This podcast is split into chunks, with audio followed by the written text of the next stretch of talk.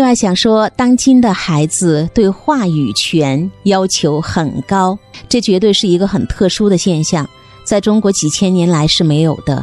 我有时候也在思考，独生子女政策虽然有些弊端，但是它也会推动民主进程。为什么呢？首先，人的环境不一样了。现在孩子们的生活是这样的：他在家里没有兄弟姐妹，直接跟大人对话。为什么你说话我不可以说话呢？反过来看，我们现在的学校的教育者还是秉承老一套。我们经常可以看到，有的中学生被老师教育的时候，老师在训他。这个中学生呢，就是这个样子。你讲好了吗？差不多讲好了吧？那我可以进教室了吧？他根本不会听你讲。为什么？因为你不了解他话语权要求很高，你没有给他平等的对话。曾经有一个老总找我。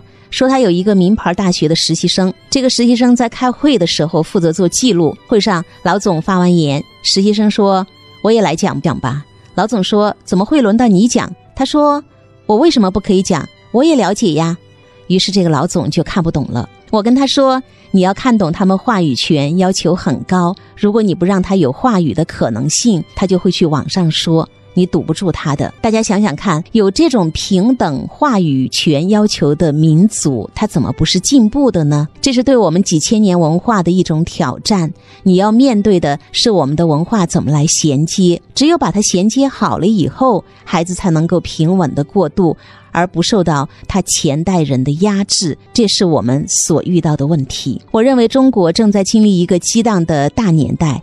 社会变化日新月异，这一代孩子所面对的世界已经不再是原来那个世界了。希望我们能够读懂这一代人。在这篇文章当中，陈默老师继续有聊到，当今的孩子知识面宽广，好多课都有光盘，孩子们可以买来光盘自己看，而且都是名师讲的。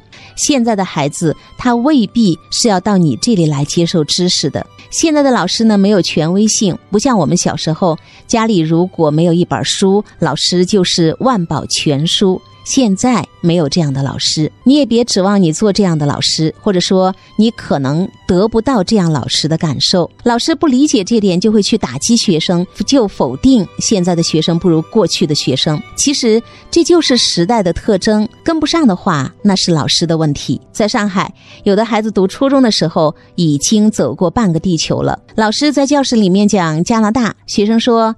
我在加拿大待过很长时间，老师，你有去过没有？所以这个书怎么教呢？我讲的都是非常实际的东西，教育要针对这些问题，才能够对未来的学生有用。当今的孩子还有一个特征，他们都很善良。我们所有的一九九三年以后的孩子的父母都会说，他的孩子有这样那样的缺点。但是有一点，孩子是非常善良的，这就是中国的希望所在。理由如下：你在马路上，但凡看到一个乞丐，小孩子的脚步就有点迈不开了，他会拖住他妈妈，尽量慢一点。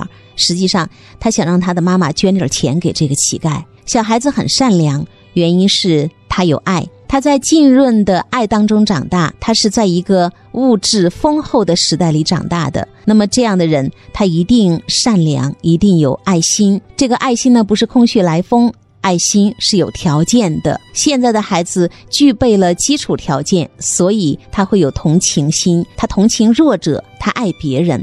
所以他的道德判断水平要比我们这代人高多了，因为不同的身世，两代人的道德水准是不同的。所以我觉得非常有信心，后面的年轻人他们会越来越好，这一代孩子是有希望的。我们做家长的绝对不要辜负了他们，他们都是好孩子。